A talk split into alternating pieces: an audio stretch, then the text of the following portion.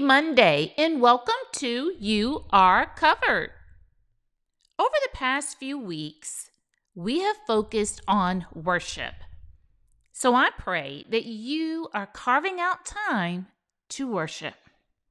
But not only that, I pray that you have found reasons to worship. A question I would like to pose is What wonderful deeds has God done for you during this past month? Has He placed a new song of praise in your heart? Or perhaps He's opened a door of opportunity. Scripture says in Psalm 75, verse 1, We give thanks to you, O God. We give thanks for your name is near. Men declare your wondrous works. Friends, I would like to share three reasons for you to worship God. The first reason is because He is Lord.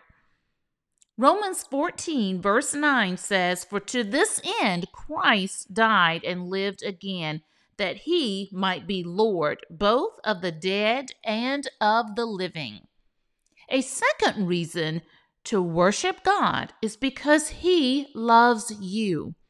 John 15, verse 9 says, Just as the Father has loved me, I have also loved you.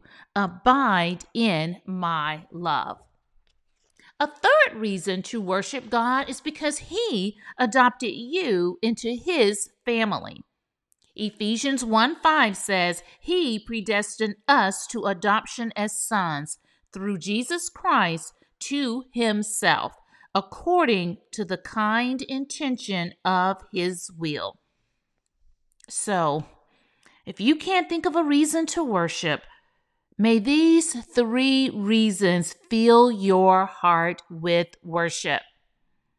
This week, let's pray for hearts that continuously pour out worship to the God who is Lord, who loves us and has adopted us into his family. Until next time, you pray for you. And when you do, you are covered.